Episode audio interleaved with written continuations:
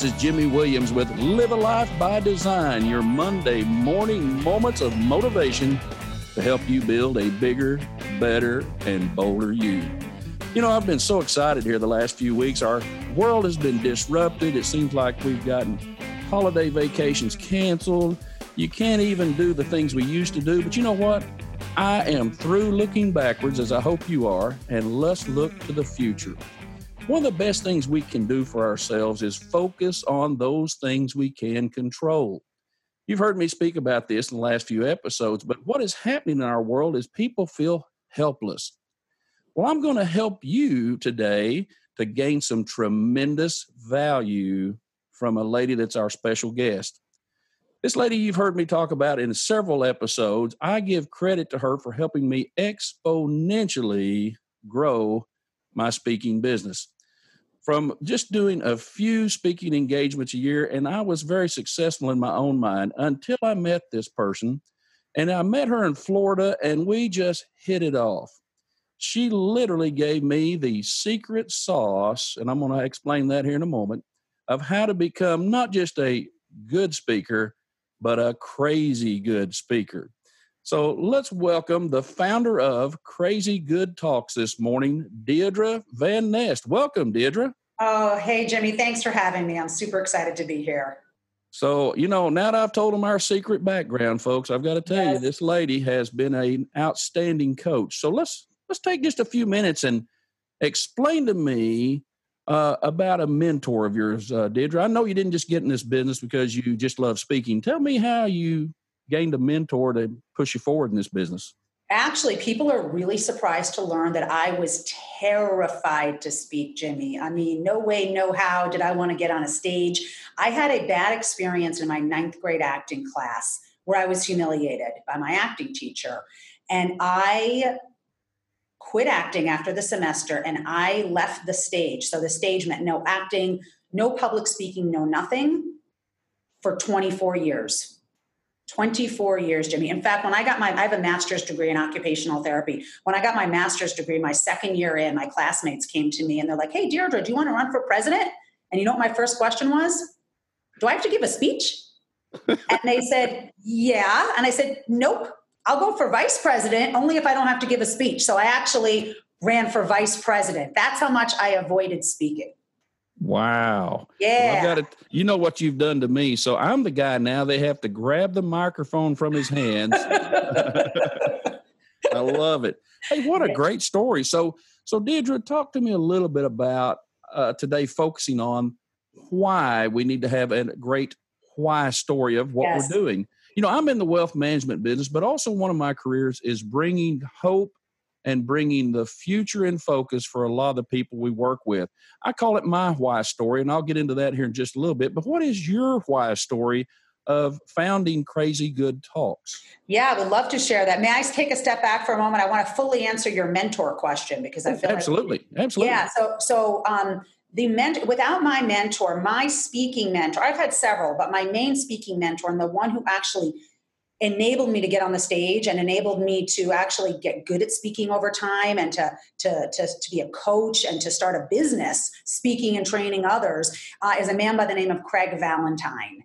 And I owe him so much thanks. We, we've become friends over the years, and I'm super grateful to him because without his mentorship, without his confidence in me, a mentor, Jimmy, a lot of times will give you the confidence that you don't have, right? They'll hold the confidence right. for you. And so I just trusted in him. And then he also had a great process that he took me through uh, in order in order to construct my speeches. And I thought his brand is called World Class Speaking. So I thought, well, if world class speakers are doing this, how bad could I be?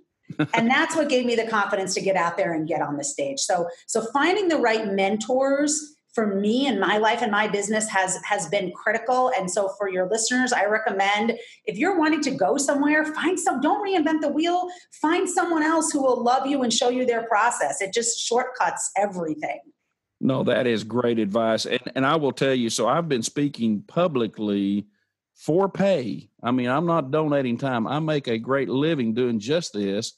And um, I will tell you that I thought I was doing pretty good till I met you. Sorry. yeah. Deirdre showed me the potential of using my art and craft to hone in a message that not only helps people, but gives them clarity and builds that capability within themselves to move forward in life. And that's what we're about here. Yeah. So, great stuff. But I want everyone to know your why story. Tell me Okay. a little bit about your why story. Yeah, so in, in, in when I work with clients like you, Jimmy, right, we talk about how part of being a crazy good speaker is telling crazy good stories. And there are three types of stories that every speaker wants to be telling. And one of them is what I call your why story. Your why story is sharing with your audience, whether it's an audience of one or 1,000, whether it's online, you know, virtual, or it's in person, but sharing with your listener why you do what you do, but even more importantly, why do you care about helping them with the problem you solve? And that's so critical because so many things today are commoditized, right? And and really the only thing the consumer has to base a decision on is is you. How much do they like you? How much do they trust you? How connected do they feel to you? Well, when you share a why story, and I do this exercise in my keynotes, uh, I've done it hundreds of times, where I where people rate me before they hear my why story, then my they hear my why story and they rate me afterwards. My scores go through the roof afterwards, and it proves that when you share um, the right, well crafted why story for the right audience, you can gain trust, connection, and likability in four minutes or less. And who doesn't want to do that? Absolutely. Absolutely. You know, the thing about a why story to me is this without the why, we sometimes lack the passion to really do our best. Yes. And and one thing I've always been proud of myself is that I leave that floor of the stage and I want to I want to leave every ounce of what I had in power to bring this alive for the audience so that when I left and I got back in the car to hit that airplane and head to the next destination I could feel good about myself. Have you ever in your career had one of those times though when you first got up there you you gave the heart of your best speech and it just didn't sound. You just didn't connect.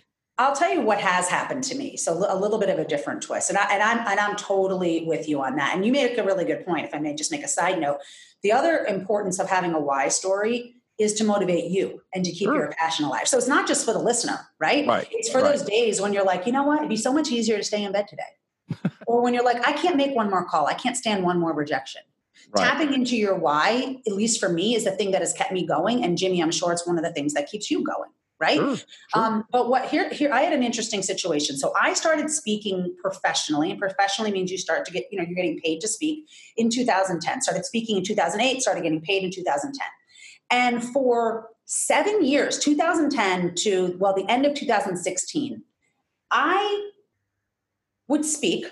I was doing well. I connected with people. People liked it. But I kept feeling every time I got off the stage, I just felt there's something missing. There's something missing. The only way I could describe it was I felt like when I got on the stage, I left a part of myself outside the room. That's the only words I could put to it. What I came to discover was that for those six years, I was giving great presentations. I would weave stories and analogies and have activities, right? I mean, I really brought my content to life. I was giving, giving great content. But what I didn't really do was let the audience get to know me. I didn't think, I thought I was just a vessel for content. I didn't think that the audience really cared who the vessel was. Does that make sense? Absolutely. No, agree. and and i started to feel very dissatisfied by that i started to think this this i'm just not enjoying this and so what i what i figured out was i was leaving my heart outside the room and so on january 11th 2017 for the first time i was speaking in minneapolis to a group of financial advisors I told one of my why stories, and I'll, I'll talk about why I say one of in a few minutes, but I told one of my why stories. And it's a story about why I love working in the financial services industry and why that industry is so important to me and helping those advisors was so important to me. And I was terrified, right? It's pretty, you know, you think of advisors, you know, your wealth advisor is the analytical group and they just want to hear numbers and statistics. So I was kind of scared. So I tell my why story, Jimmy, and right after I told it, two advisors in the third row, their hands go shooting up in the air, and they were sitting right next to each other. And I'm like, oh, okay. And I called on one of them, and first gentleman says, I just want you to know I'll believe anything you say right now. wow. I know. I was like, oh, okay, great. You know, that's great. So then I call the next gentleman and he says, I just want to thank you for understanding what we do and why it's so important. I, I just, wow. And that was a career and life defining moment for me, Jimmy. Absolutely. Um, I went from this speaker person to one of them and to a human being who related to them. It catapulted my entire career. I can trace everything back to that moment. You know, I will say to you, that's the whole feeling I always get or attempt to get when I go speak. And 99% of the time it works is I don't go there to speak to the group. I go there to share with the group. You yes. see the difference? Yes. And because a relationship is what I want with them uh, that day, if I only have an hour, hour and a half, I want a relationship that day. They fully allow me to understand where they are at in this process, and I want them to understand where I'm at. Yes. So we can find common ground, you know. And yes. we almost sound like we're solving today's society problems here, don't we? We're just listening. I, I, think there's something to this, don't you think? yes. Yes that's that's just awesome stuff. And and so what i'm getting at folks uh, we have such great subscribers and listeners. I will suggest to you that what deirdre has to offer for me is not something i translate simply to go to a stage and speak to hundreds or thousands of people. I use this in my daily life in talking with my clients sharing and leading my team. At church when I am sharing something of a personal nature with those that join in the congregation with me. You can use these skills in all manners of life. Most of you are sitting there going, I never want to be a speaker. I never want to be a speaker. But I'm telling you, if you lead a team of any size, you are a speaker because speakers mean that the person listening has to have understanding of what you've told them, or you're not speaking at all. You're just making noise. Is that not true? Oh, absolutely. Absolutely. I mean, even use it with your kids, your family, right? Uh, everywhere you communicate. Absolutely. I think the point goes to being willing to be appropriately vulnerable.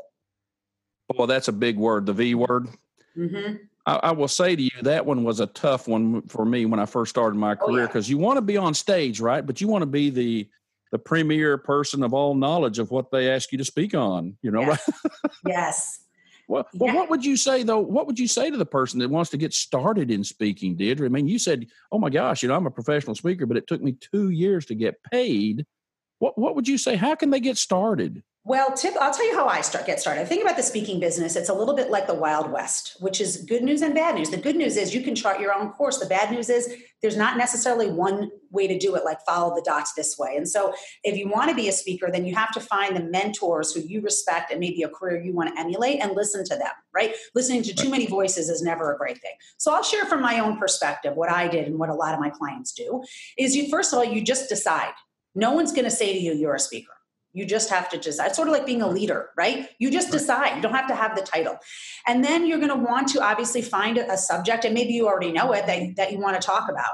The next step is to actually uh, simultaneously get good at structuring your content in a way and this is where crazy good this is why i created the crazy good talks blueprint is to teach speakers how to structure their content in a way that's super engaging, that makes that emotional connection, right? That keeps the energy moving, uh, makes what you're saying stand out and be memorable and have people take action. But you need to learn some sort of system or process for doing that. And at the same time, you need to go out. And today, going out might just be, you know, sending out emails. You're not maybe physically going out. Um, but uh, it, it, it's making connections with people who can bring you in to speak at their events. So, Jimmy, for the first two years, I was speaking at all the Rotary clubs I could, and the and the Chamber of Commerce's, and all the business clubs. And at that time, in 2008 through 2010, what was going on? We had a major recession, right? So there was all these um, like job uh, kind of transition groups. I spoke there. I spoke everywhere I could in my local community for two years for free, so that one I could get really good. Two, my confidence would rise. And three, I could get some, some credentials and get some visibility. And that's the way, unless unless someone has a skill set that's already um, what's the word I'm looking for, tried and true. Like in your situation, Jimmy, I think you came in where you already had this this area of expertise that you were already getting paid to do, right? Maybe one to one, and you just transferred that to the stage and you were able to get paid probably a lot sooner than I was able to get paid. I didn't have that starting out. So if you're coming from that, some people can jump right in. Most people have to kind of pay their pay their dues with the free stuff at first. And that's no, okay. absolutely. No, that's yeah. exactly right. We all have a different path to get there, but you, the love, love I have for the speaking is you define your path. Exactly. You know, one of the things I will say and share to this group, I started out, don't laugh. One of my first speeches I gave was to a high school graduating class of a school that only had about 60 kids graduating, very small school. And um, before me, and years earlier, they had had much older uh, valedictory speakers, and and what they did, what they did is they looked at me and they go, "Huh, he's only about ten years older than the graduating class. What's he going to know, right?" Well, what the person that that talked to me that way, which was the superintendent, gray hair, didn't have any hair on top, kind of guy, you know, and he says, What do you know, Jimmy, that we need to tell these graduates? And I said, You will not believe. I will have them spellbound for the 10 minutes I speak. And he said, 10 minutes? And I said, You won't want more than that. I said, I promise you they'll gain more in 10 minutes than the gentleman that spoke last year for an hour. And I said, They tuned out after 10 minutes like that. And he yes. said, All right, well, let's, let's try this. I got to be honest with you. That first time that I was heard speaking, I got four offers to speak the next year at graduations because they go, Hey, you get it. You get yes, it. You that's know, great. You're not speaking to these kids, you're trying to share and relate to these kids, yes. right? Yes. So, Deirdre, tell me something that we could do to walk through your 10 steps. I got to tell you, folks, I love the intuitiveness of her 10 step process. The, the intuitiveness of how it works and links and builds and grows till you get your final uh, material that you wish to speak or your final approach to how you wish to speak. Just let's walk through those if you don't mind for this moment. Tell me about your crazy good talks approach. So the, the, the approach is first is choose. I know this might sound like duh, but choosing a topic, right? So the first thing, and, and where people struggle is many people like, well, I'm good at this, and I'm good at this, and I like this, and I like this, and they they struggle to pick a topic. So the first thing I would say if you want to be a speaker is you got to pick a horse and ride it.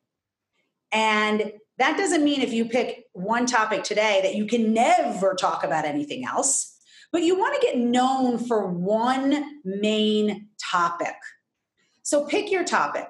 Then once you've picked your topic, you've got to be you've got to pick your points, the main points for the topic. Now this is where a lot of presenters get confused and miss the boat uh, Jimmy, think about yourself. Have you ever gone to a presentation and you're sitting there and you're like, I don't know where this is going. Like the information's good, but I don't know what to take notes on. I don't know what category to put it in. I just, I don't know what to do. Has that ever happened to you? all the time. I can't connect the dots. So he made a point A, but now point B is totally obtuse. Now he's back to point C, which may relate yeah. to A. I'm not sure. Oh, absolutely. You're all over the page. You're all over. So you have to give people a clear roadmap. And so what I say is you have, think of your points like buckets. Right. And so right. let's say you're speaking for 60 minutes. You might have three main points, each that take 10 to 15 minutes each. And make sure you're you are very clear on what those points are you have to be very clear. And a lot of times, presenters, when I'm like, well, what's the name of your point? What's the point? They're like, I, I don't know. And that's why the audience isn't clear, and that's why it's hard to remember and write it. So get very clear on what the name of the point is and all of the, the items that should just go in that one bucket, right? So right. then once you've done that, you have to think about all right, let's say I'm speaking for 60 minutes. Well, the average adult can only pay attention for about seven to 10 minutes. And that's being pretty generous, right? That's if they really like the content. So I can't go into lecture mode for 60 minutes. And you knew that, right? When you did your right. 10 minute speech. Um, but a lot of you know a lot of um, hosts want 60 minutes so what do i do especially virtually now that we're presenting i mean i'm doing more webinars than than ever before right um, i got to keep people engaged too i can't even see most of the time for 60 minutes i have a presentation on um, Thursday for three and a half hours. We're doing a storytelling boot camp. Wow. Jimmy, how do I keep them engaged for three and a half hours? So here's how you do it. So the, the principle is you got to keep the energy moving. Okay. What I mean by that is you have to do different things strategically throughout the presentation so that people don't get bored and they don't tune out. So can I share my formula for that, Jimmy? Is oh, that, please do. Okay. Yes, please. So let me give you a formula on, on how to keep the energy moving in your presentation. So if you can jot this down, it's an acronym. And the acronym is C E T A, CETA. C-E-T-A. This comes out of module three, Jimmy, of the blueprint. So CETA, you you would for every point you have, you would blend a CETA into each point. Okay, so here's what CETA stands for. C is be conversational in the way you're speaking. So if you're listening to Jimmy every week, you'll hear when he speaks, he's very conversational. He, he his podcast is going out to tens of thousands, but you feel like he's just talking to you. And he's not using big words that your kid couldn't understand if your kid was sitting next to you. That's how you want to talk. A lot of presenters, for some reason, can be very natural one on one and they get in front of a group and then they turn into like speaker person and they're all buttoned up and very formal and right? You don't right. want you don't want to sound like that. You want to sound as if you're talking to one person having a cup of coffee. You want to avoid using words that you'd only use in the in the written format. You want to avoid, and this is for my wealth advisors and financial advisors who are listening, Jimmy, avoid industry jargon if you're right. in any kind of profession, if you're in legal profession, medical profession, financial services, I don't care what it is, you got to get rid of that jargon. You have to have mm. what I call your inside voice. That's your voice you have with your colleagues. Like if you were a native Spanish speaker, you might speak that in your home. But if you live in the US, you're likely speaking English when you go outside because that's what people are, more people will understand you. That's what you want to do. You have your inside voice. And then when you're speaking to the consumer, you have your outside voice, which has no jargon right? Right. So, so be conversational, and then be yourself. Uh, and I got to say, this is going to sound weird. It took me again about seven, maybe eight years of speaking before I actually felt like I was myself on stage. It actually takes a long time to be yourself on stage, I believe. So have grace for yourself. If it's hard for you to be yourself, keep doing it and you will figure out what that is but but your goal shouldn't be for perfection. It should be for connection. And the more you're yourself the more you will connect. So people are like what do i do with my hands? I'm like if you normally use your hands a lot like i do i'm an italian irish new yorker use your hands when you're on stage. If that's not you then don't. Try not to be so dogmatic about, about it. Right. So that's the c. Um, the e stands for experience. You don't want your listener to be at a lecture. You want them to have an experience with you and with your content. So, the way to have an experience is to blend what I call anchors into your facts and your figures. So, let's say in, in point number one, you have five main facts that you want to get across, right? Within those facts, you want to blend stories, you want to blend analogies. You want to do activities. If you're online, it might be a poll question. You might have them type something in the chat. You might have them do a partner share. You might have them do something on their own. You might show a great video. You might have a prop right? But basically, you want to weave these anchors in because the anchors will keep the energy moving, keep things more interesting, and make your facts memorable and sticky.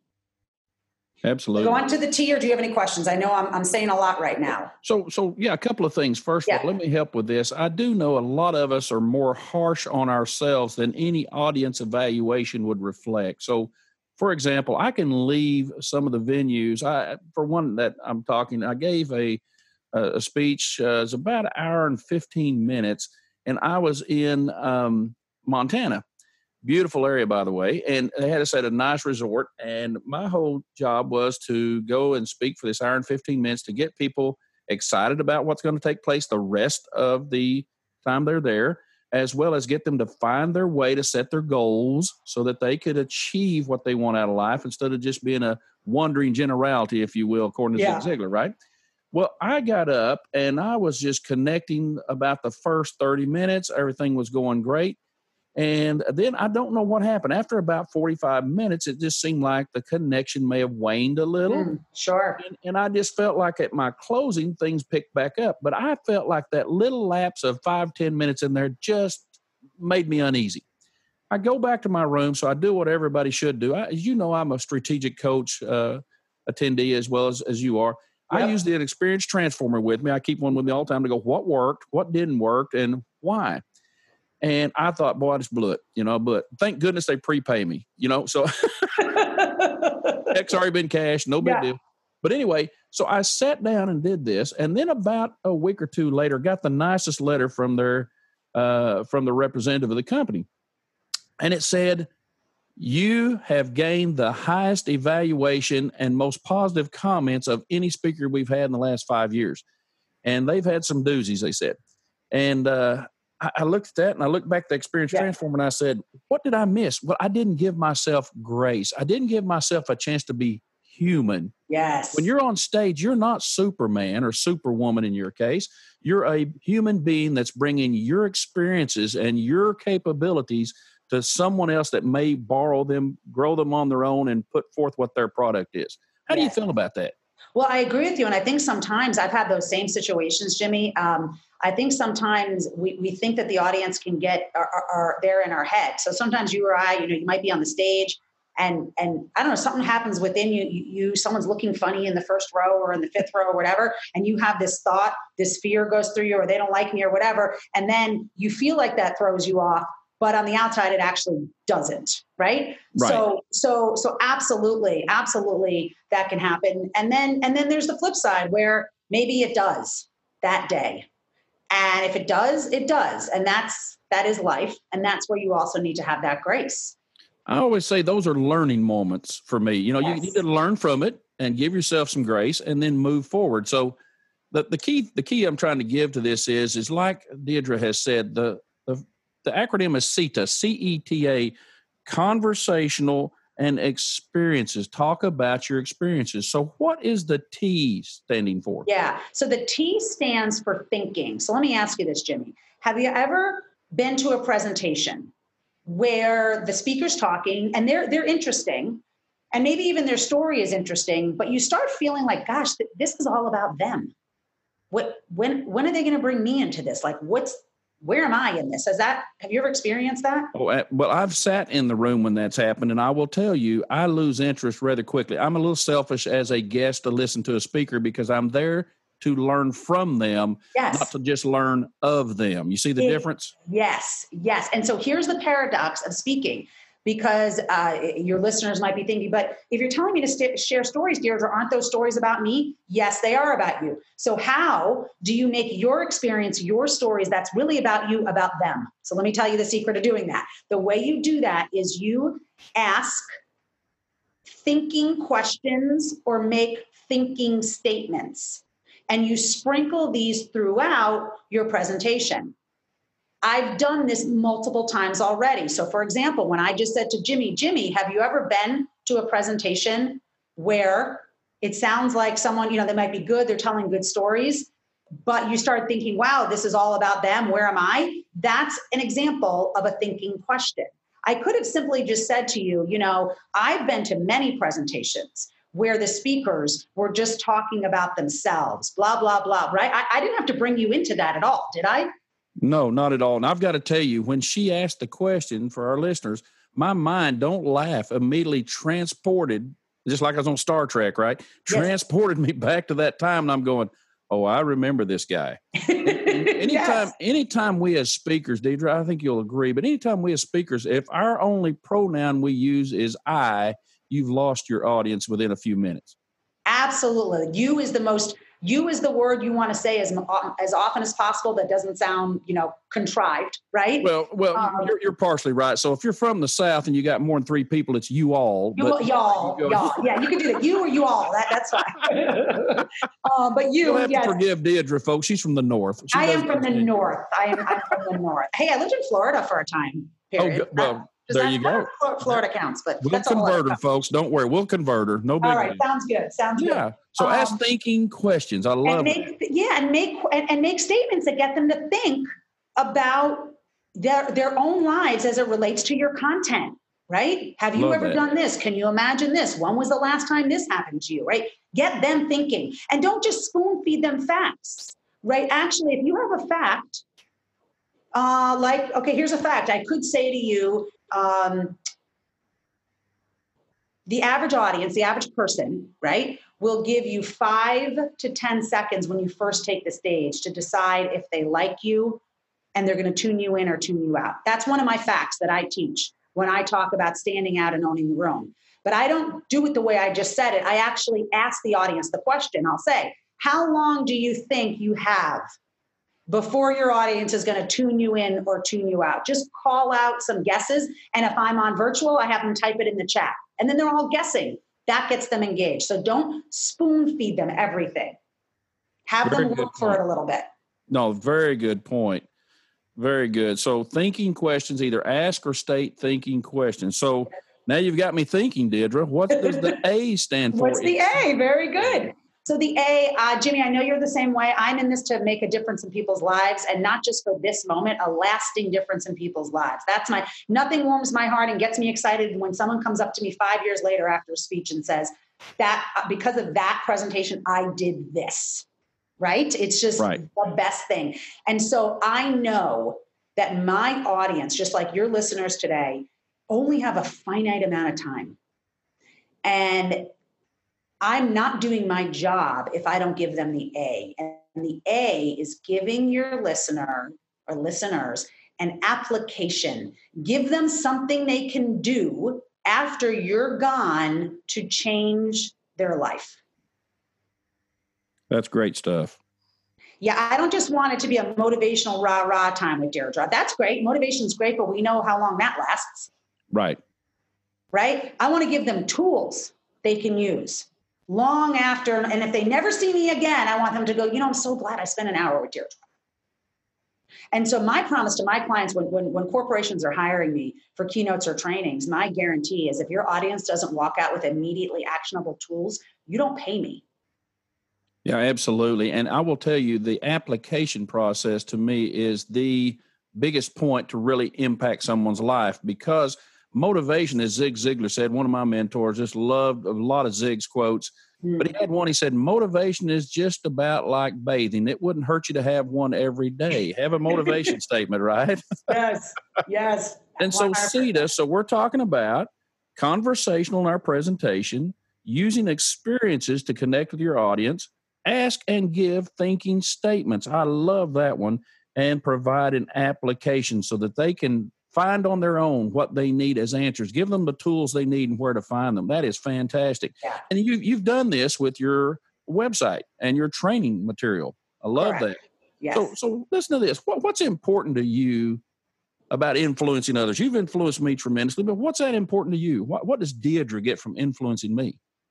What do i get from that's such a great question you know, for me, I think it goes down to the kind of spiritual level and, and feeling what your calling is. Um, I've just from a little girl been an encourager. I, I, you know, when I tap into what gets me the most excited and lights me up, it's encouraging other people. That makes my heart really happy. That makes me feel like I'm fulfilling God's call on my life. And it just so happens for this phase in my life. And and i hope that god will say you can always have this phase because i love what i'm doing. But i don't know that it matters if i'm if i'm talking about speaking or cooking. You wouldn't want me encouraging with cooking because i'm not good at it. But just as an example if i were to be right? It, it, it doesn't really matter what the topic is. What i've realized is i just love encouraging people and encouraging them so that they can transform and grow and be the best possible version of themselves. Because when we are the best possible versions of ourselves, we can positively impact the kingdom and the world. Yeah, that is powerful stuff. Deirdre, I will say this that the whole purpose of me, uh, the, I will say it like this getting paid to do something you love is a bonus. The real benefit, though, to me is to get to relate to people like you, relate to people in the audience. And I've made some lifelong friends just from being available for them to ask, well, I see how you're doing that. How can I apply this? So, how, how do you get people to transition from being uh, just, hey, I want to be a speaker, but now I, I think I want to take the next step? What's your recommendation as a speaking coach on how we can go from, yeah, I think I've got what it takes. I'd love to be a speaker, but I just need some need some honing. I need some tuning up. How do you do that? yes. that? Yeah, so get a coach, and and and at the risk of sounding self-serving, I'm not saying it because I am a coach. It doesn't have to be me, but you need one.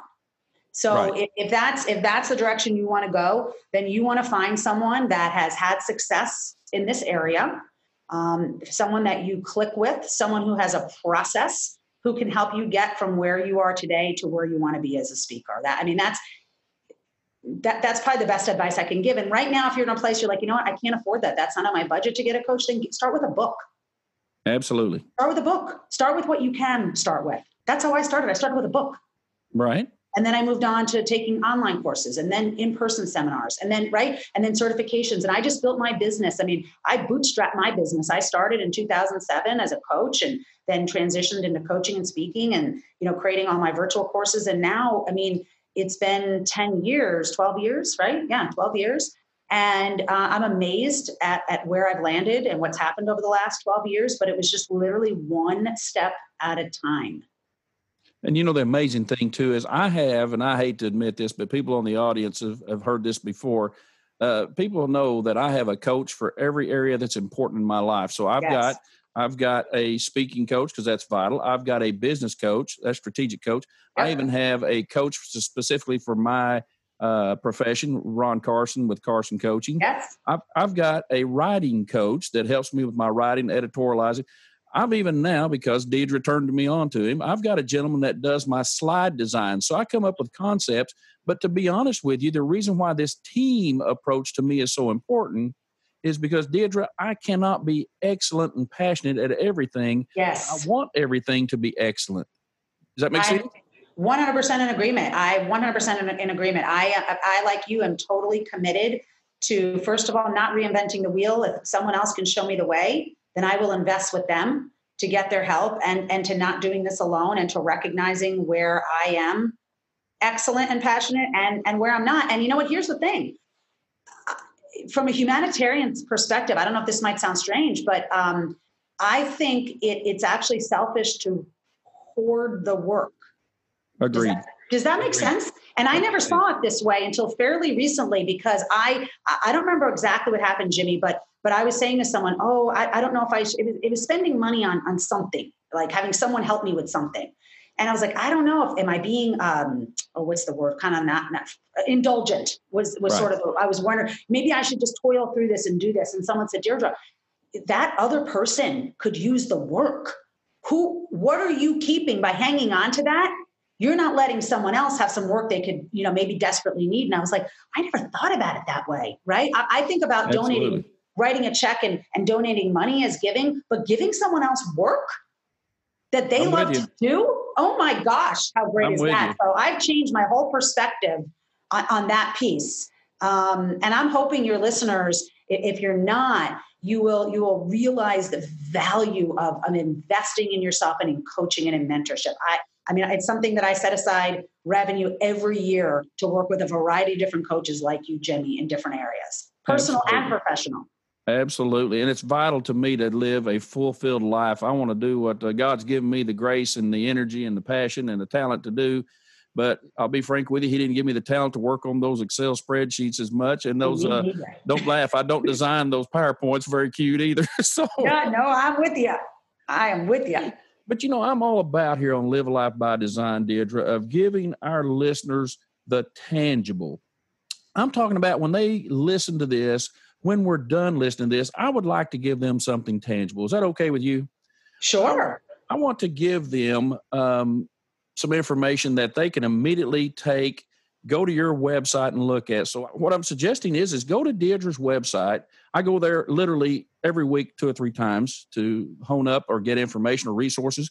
But go to crazygoodtalks.com. That's C R A Z Y, good, G O O D, talks, T A L K S com and look at all the resources she has available. There are tons of things on there that you do not have to pay for. Oh, These yeah. items you can just get, see if you like what you have, and she will get in touch with you through one of her team to see if it's a good fit. Now, Deirdre's not a coach for everyone. I'm just going to be upfront with you. But she is an excellent coach if you have a desire to be a crazy good speaker. Pun intended. yeah, I can say, you know, when, when, you're talking about what can you do, and I say get a coach or read a book, you know, and, and duh, for me not thinking of my own resource, but I think one of the best resources that's no, you know, no charge, totally free of charge that you'll find on my website is called Crazy Good Talks TV.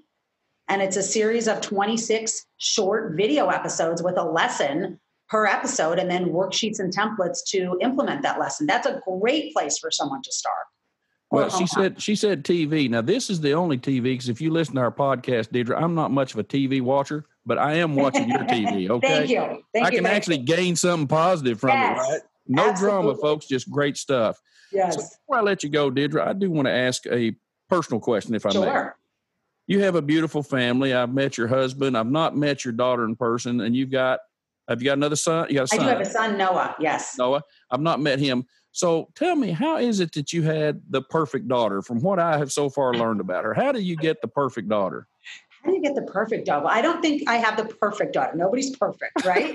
but what I will say about my Annika, who is just amazing and going off to college this fall, um, she, it, it's her relationship with Jesus. It's, it's her faith. You know, oh, wonderful, love it. She, she, just has had, you know, that's one of the things we've really um, instilled and not so much the like um, the ritual but the personal relationship with god and with jesus. And that's something from you know birth that we that we've uh, instilled in our kids and had them develop that relationship. And then i think the other thing jimmy especially with kids and i'd say for my daughter and my son um, you know i lost my mom at a really long young age. And so i was very intentional about being the kind of mom that i wanted that i wish i had had Right. And and a lot of that was was being willing to just be there and listen instead of making a judgment when they would say, "Oh, this or that." And if I had a different opinion, well, tell me why you think that. Tell me what why why'd you do that? What's going on? And to talk about it and kind of get to the heart of the matter rather than just the behavior. And so I think they learned they could trust me, they could trust my husband, and it was a safe place to have to learn. It, it, right. I think it provided a safe learning environment. So, you know, I have two daughters, and I tell this when I speak to people. I have two daughters, of which I wouldn't take a million dollars a piece for these girls. Love them to pieces. But there are some days I wouldn't give you 50 cents for another pair. That's what I always say, right? and, and so what I want to tell you is, is one day my younger daughter, uh, Gabrielle, comes up to me. She's about 13, I believe, right in that time frame when young ladies become so knowledgeable of their bodies and their minds and they're growing. And you know, now their dad knows nothing. So she comes oh, up. Yes. She and I are talking about something, and she just looks at me and her, she takes her hands and she puts one palm on each side of my cheek, and she says, "Father, you just really don't know anything about life, do you?" That's why I'm telling my audience here. I want you to hear me. That's why you need to be a crazy good speaker. You never know who you're going to be speaking with. This is true. so it was so funny. Yes, the exact quote Father, you just don't know anything about oh. life. So oh, anyway. Oh, it's so good. It's so good. Let me ask you this. We always like to leave our audience during our interviews, and this has been an extremely wonderful and blissful time for me. But would you please leave us with one nugget of information, encouragement, motivation? What would you tell our listeners the one nugget they could gain from Deirdre Van Nest today to help move forward in this role as a speaker? Okay. Oh, there's so many. Okay, I'm going to go with this one because this is really simple. And this is actually, Jimmy, what this, this was one of the main um, mantras that I've had for my life and my business and that helped me get on the stage and be successful at this career. And it's this if you are not afraid, you're not playing a big enough game. Oh, I like that. Yeah. You should be afraid some, if not most of the time. And I don't mean fear like worry fear, right? Like, oh my right, gosh, right. worry, doom and gloom fear. Um, I mean more like you should be getting butterflies and you should go, whoa, that makes me uncomfortable. Whoa, can I do that? I don't know if I can do that because what I've learned is it takes courage, not confidence to be successful. I love that. Courage, not confidence to be successful. And I got to tell you, Deirdre has told you great advice, my listeners, because of this. The first time I spoke in front of an audience of 752 people, if I believe is what they told me the total was, that looked a little more daunting than the 250 to 3 400 people you have out there. And I have to tell you, I got some of those butterflies, but I have a pre speaking ritual I go through, just like I do in golf before I putt or I drive yes. the ball. What do you think about pre-speaking rituals? Is that just kind of silly or what? No, I, I, I have, and so it's in module ten of the blueprint. If you need to go there, and I also have a, a video, Jimmy, on Crazy Good Talks TV about mindset. Um, I have what's called the Energy Protection Plan, and I recommend all my clients have what I call the Energy Protection Plan, and it's a series of rituals that you as a speaker go through, um, or don't allow in like I turn off the phone an hour before. I'm not taking text, phone, social media. My family knows you can't reach me. an hour before I'm going on stage, right? Because I want right. to be totally there for my audience. I have songs, I have prayers, I have movements, I got a whole thing that I do as a ritual. And I think that is key, key for performance and for connection. Oh, absolutely. So I do have my rituals. I'm not going to explain them because it's kind of like where when we were winning high school baseball and going to state championship, I didn't change my socks for like whole yeah. season. But, yeah. but this, this is that kind of a ritual. But I do want to I do I do want to tell you one of my scary moments before we close. And Deirdre, every time I go speak, I think of this happening. So they give me a lavalier mic or a facial mic, you know, one of those really nice, yeah. easy mics to carry around. And then, uh, as most of us may, to get a little nervous, so you want to go to the facilities and maybe refresh yourself a little bit before you go. I have that fear of that movie called Police Squad, where the gentleman went to the restroom with the mic still on. Oh, and everybody in the house hears it, right? Yes, I've had that same. oh man, I've got to tell you, they'll have me. The, the, AV people already have me taped up, suited up, and I'm going. Oh man, I've got to go freshen up a minute here. Yes, that is my fear. So now you, folks, now I've given you my wholehearted honesty. You've got my fear of what's going to take place. But Deirdre, you have been a wonderful guest. I thank you oh, so thank much for your you. time today. Ladies and gentlemen, this is Deirdre Van Nest, and you can reach her at crazygoodtalks.com. She has a team of, of wonderful people that will help you get started on your career, help you build your career, and not only that, be sensational in your career. If you bring the passion and desire to learn, she's got the resources to help you take it to the limit.